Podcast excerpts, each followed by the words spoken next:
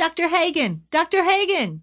Mac could hear the young intern's voice through the muffled shouts and screams emanating from the hallway of the Rayburn House office building. But the blinking red light on the C SPAN camera had placed her in a trance.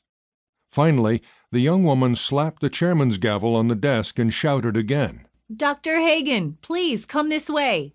Startled, Mac snapped out of her hypnotic state and turned around to view the room. She was alone. The doors to the hallway had been closed, leaving Mac alone with the C SPAN viewers. The smell of vomit reached her nostrils, which had the effect of someone swiping ammonia inhalants under her nose. At that point, her mind became focused, and she remembered the reason for the uproar. Doctor! Mac casually walked around the table and up the steps to the rear door behind the congressional seating. She entered a hallway full of staffers scurrying about in what could best be described as orderly chaos. This way! shouted a voice to her right. No, go outside, like a fire drill, shouted another to her left. People pushed and shoved in both directions. She resisted the urge to take charge. Deep down, she doubted anyone would follow her lead at this point. Having been abandoned by the intern, Mac opted to go outside, the correct choice in a biological hazard situation. As the sun hit her face, screeching sirens pierced her hearing. The Capitol Police had closed Independence Avenue and Capitol Street around the building. Occupants were streaming out of every exit and running away towards the Library of Congress and the United States Capitol.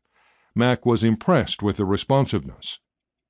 In a public health emergency, during the first 24 hours, or the acute phase, specific functions and tasks were assigned to first responders in three response timeframes immediate, intermediate, and extended. Those first two hours of the immediate phase were the most critical. During the assessment phase, local law enforcement must decide whether this was a public health emergency, how many people were threatened, and what geographical area needed to be contained. Max surveyed the scene. The predominantly white and gold Fords were parked at various angles, blocking vehicular traffic.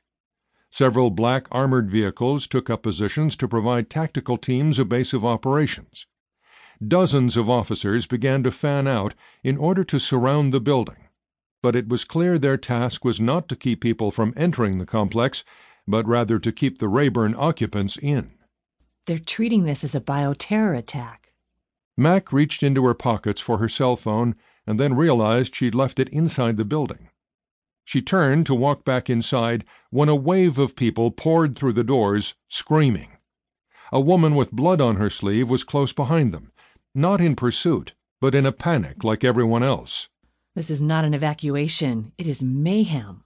Hunter. Where was Hunter? Now Mac had become frantic. If the person who spewed blood inside the hearing room was contagious with the plague, Mac was fairly confident she hadn't been exposed.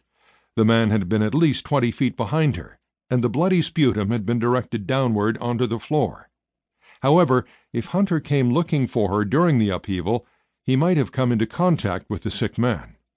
She had to go back inside to retrieve her briefcase and call Hunter. Mac turned and pushed against the crowd, which was now thinning. From the noise level surrounding the building, it appeared the challenge for the Capitol Police was to keep the occupants of the Rayburn building from leaving the grounds. Police barricades were being set up along the sidewalk, and officers were shouting through bullhorns, instructing the panicked crowd to remain calm but stay in place. Nobody is allowed to leave the cordoned off area, shouted the officer. Mac was stuck. Mac made her way back inside, where the relative silence stood in stark contrast to the ruckus from just five minutes prior. She tried several doors, looking for the one entering the hearing room. Finally, she made her way inside Rayburn Room 2123 and closed the door behind her. Mac replayed the events in her mind. Not the man coughing and the subsequent mass exodus. Rather, she replayed the questioning from the congressman, the squabbling between them, and the answers she gave. Did I overstep? Was the panic my fault? Am I destined to be ostracized like my mother?